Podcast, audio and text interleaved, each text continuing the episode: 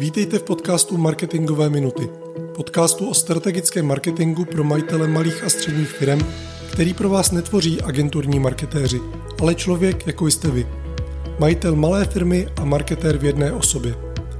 Přináším vám postřeji o tom, jak dělat strategický marketing, hledat ty správné zákazníky a jak co nejsnáze zvyšovat marži. Protože o nich konec konců podnikání je. Pojďme na to.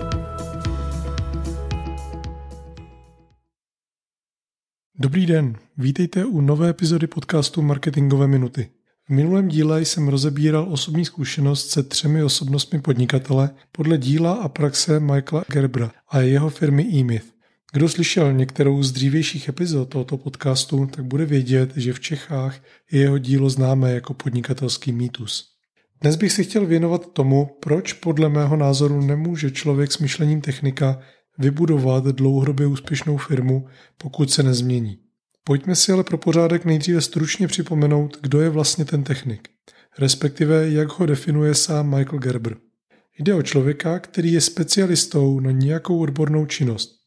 Programátor je technik, marketingový specialista je technik, barista je technik, kuchař v restauraci je technik, kadeřnice je technik, stavební projektant je technik, účetní je technik. Každá firma, jak už jsme si řekli v dřívějších dílech, potřebuje pro svůj rozvoj tři typy lidí, tři typy osobností. Lídra, který firmě určí cíl a směr a hlavně strategii, jak se tímto směrem vydat a do tohoto cíle dostat. Manažera, který zajistí, aby firma došla krok za krokem k naplnění vize svého lídra, aby byly splněny všechny kroky potřebné k tomu, aby se firma do svého cíle dostala nebo se k němu aspoň přiblížila manažera, který dokáže uřídit často složitý ekosystém, kterým firma je. Který dokáže zajistit, aby vše, co se má ve firmě stát, se stalo v požadované kvalitě, množství, čase a za určené zdroje. No a konečně firma potřebuje svého technika, respektive techniky, kteří udělají všechnu tu odbornou práci. Pokud vypadne kterýkoliv z nich, firmě se dařit nebude nebo možná ani nevznikne. Bez podnikatele, vizionáře, nebude vize a cíl. Bez manažera nebude systém, který povede firmu směrem k naplnění vize a který dovede firmu ke splnění cílů. Bez technika nebude firma vykonávat činnosti, které jí pomohou obsloužit zákazníky, ať už poskytováním služeb nebo výrobou a prodejem výrobků a vydělávat peníze. Problém nastává, když se čirý technik bez uvažování nad dalšími dvěma potřebnými osobnostmi rozhodne založit firmu, když dostane podle Gerbra takzvaný podnikatelský záchvat. A jestli někdo věděl, o čem v této souvislosti mluví, byl to právě Michael Gerber. Člověk, který studoval fungování úspěšných franšízových systémů v USA, část z nich pomáhal stavět a veškeré své znalosti pak používal při pomoci jiným podnikatelům při stavbě jejich firm. V čem konkrétně dělají technici postižení podnikatelským záchvatem nejčastěji chybu? Co způsobí, že se jim firmu postavit nepovede, pokud u nich nedojde k významným změnám a přerodu v lídra, respektive v podnikatele? Za prvé, chybí jim znalosti a dovednosti pro řízení firmy. Jak jsem už zmínil dříve, je velký rozdíl mezi tím být marketérem na volné noze nebo zaměstnancem a budovat marketingovou agenturu. Nebo mezi prací číšníka a vlastnictvím restaurace, hospody nebo baru nebo mezi prací softwarového vývojáře a vlastnictvím softwarové firmy. Znalosti a dovednosti pro budování firmy jsou naprosto jiné, než které potřebujete, abyste uspěli v nějaké odborné činnosti. Podnikatelský záchvat je o tom, že si lidé myslí, že když jsou dobří v odborné činnosti, budou stejně dobří v budování firmy v dané činnosti. Možná ano. Mohou v sobě objevit doposud skrytý manažerský nebo podnikatelský talent. Zpravidla se to však neděje. Proto tolik firm krachuje, proto vzniká a zase potichu zaniká tolik podnikatelských snů. Nedávno jsem objevil, že Český statistický úřad vede statistiku přeživších firm v prvních pěti letech od založení. A skutečně stále platí ono pořekadlo, že zhruba 50% do prvních pěti let od vzniku zkrachuje.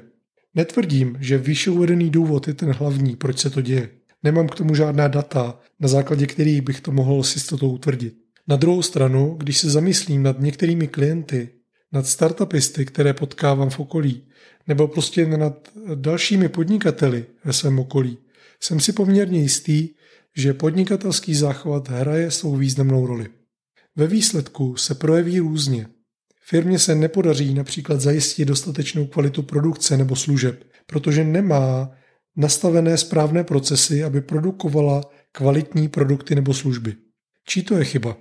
Majitele, protože on musí jasně určit pravidla a stanovit, že firma funguje podle procesů, nebo se víceméně nevědomně rozhodnout, že se bude jeho firma topit v chaosu.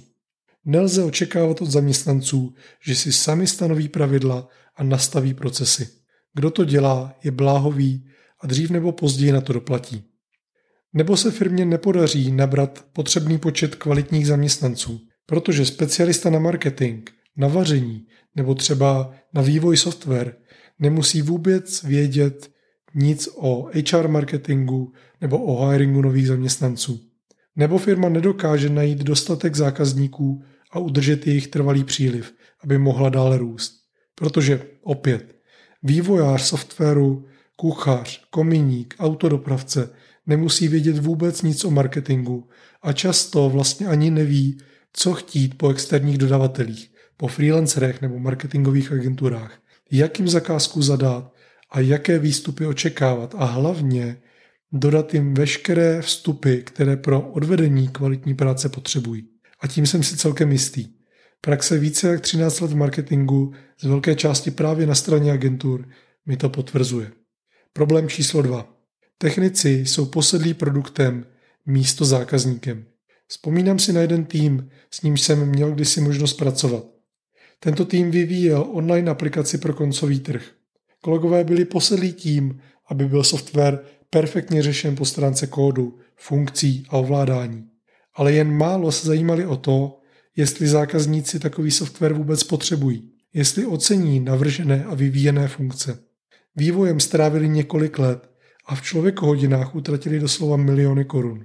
Až se rozhodli projekt ukončit a vrátit se ke svým velmi dobře placeným vývojářským pozicím.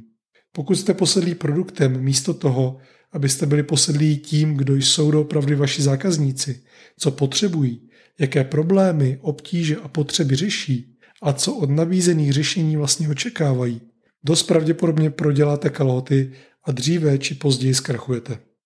Zažil jsem hodně podnikatelů, kteří si mysleli, jak skvělý mají produkt a že chyba přece musí být v zákaznících, kteří ho nekupují. Nebo podnikatelů, kteří si stěžují, že za nimi chodí zákazníci se samými špatnými poptávkami. Nebo podnikatelů, kteří produkt nastavili špatně z pohledu ceny nebo poměru přínos versus cena. Zkrátka, zákazníci by se ji našli, ale produkt chtějí za úplně jiných podmínek, než za jaké je podnikatele a jejich firmy nabízí. Chyba může být v nepochopení zákazníků a jejich vnímání hodnoty. Odborně bychom řekli, že firma nedosáhla tzv. product market fit, neboli soulad mezi produktem a trhem. Nebo může být špatně nastavený business model, který neumožňuje dosažení očekávaných cen kvůli vstupním nákladům a nastavení špatné kvalitativní úrovně. Příčin ale samozřejmě může být daleko víc. Velmi často, a tady se už budu opakovat, se tohle děje právě u softwarových firm. Jejich majitelé mají sami nějaký problém, který se rozhodnou řešit vývojem aplikace. Nebo najdou velmi úzkou skupinu lidí, kteří za nimi s nějakým problémem přijdou. A majitelé softwarové firmy začnou vyvíjet řešení pro tento problém, aniž by si ověřili, zda existuje dostatečně velký trh na uživení celé firmy a další rozvoj produktu nebo svůj produkt rozvíjejí podle vlastních požadavků a vlastní roadmapy, která ale nevznikla na základě podnětů od zákazníků, nebo aspoň nebyla s těmi zákazníky nebo potenciálními zákazníky nějakým způsobem validována. Problém číslo 3. Technici v roli majitelů firm jsou posedlí produktem místo budování funkčního firmního systému. Málo který technik si uvědomuje, co ve skutečnosti znamená budovat firmu že ve výsledku nejde ani tak o vytvoření geniálního produktu, pokud má firma dlouhodobě přežít. Že jde o tvorbu komplexního systému, který má produkovat konkrétní výsledky v podobě produktů a služeb. A že úkolem techniků, co by majitelů firem, je právě takový systém tvořit, místo toho, aby jen poskytovali své odborné služby nebo se soustředili na produkci konkrétního výrobku. Samozřejmě, pokud jste majitelem startupu, který vyvíjí nějaký produkt s cílem po ukončení jeho vývoje tento produkt nebo celou firmu za velké peníze prodat nějakému korporátu, pak vás budování systému asi nemusí trápit. Ale pokud budujete firmu s tím, že nebude hned po vývoji produktu určená k prodeji, nebo že vás dokonce má firma živit až do důchodu, stavba systému pro fungování a řízení firmy by vás měla zajímat úplně stejně jako produkt samotný, nebo možná ještě trochu víc. Podnikatelé, respektive technici převlečení za podnikatele, raději pracují na svých produktech než na systémech, které jim zajistí nejlepší možné výsledky prodejů, které jim pomohou při náboru správných zaměstnanců, nebo které jim pomohou při onboardingu nových zaměstnanců, nebo které jim pomohou při hledání a rozvoji nových trhů, nebo které zajistí, že se firma nezbortí, pokud majitel odjede na měsíc nebo třeba na půl roku na dovolenou. A pak vzniká stav, kdy jsou ke své firmě přišpendlení a na dovolenou možná jezdí, ale s tím, že jsou po celou dobu k dispozici na telefonu a mnohdy prostě jenom pracují na dálku. To ale přece není dovolená. To je remote pracovní režim. Ve chvíli, kdy u majitele firmy technika dojde k prozření, co všechno vlastně zahrnuje budování firmy, nastávají zpravidla dvě situace. První část majitelů firm tyto firmy zavře, protože se chtějí věnovat své odbornosti a chtějí zůstat techniky. Pak buď přechází jako zaměstnanci do klasické práce, do klasického zaměstnání, nebo jako freelanceri pokračují s pár klienty pod vlastním jménem.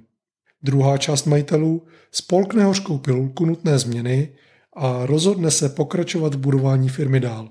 Protože si uvědomují, že jedině funkční firma, kde hodnotu produkuje někdo jiný než pouze majitel sám, se může stát investicí generující pasivní příjem a později investicí, díky jejímuž prodeji získá majitel dost peněz buď na další projekty, nebo na velmi pěkný důchod.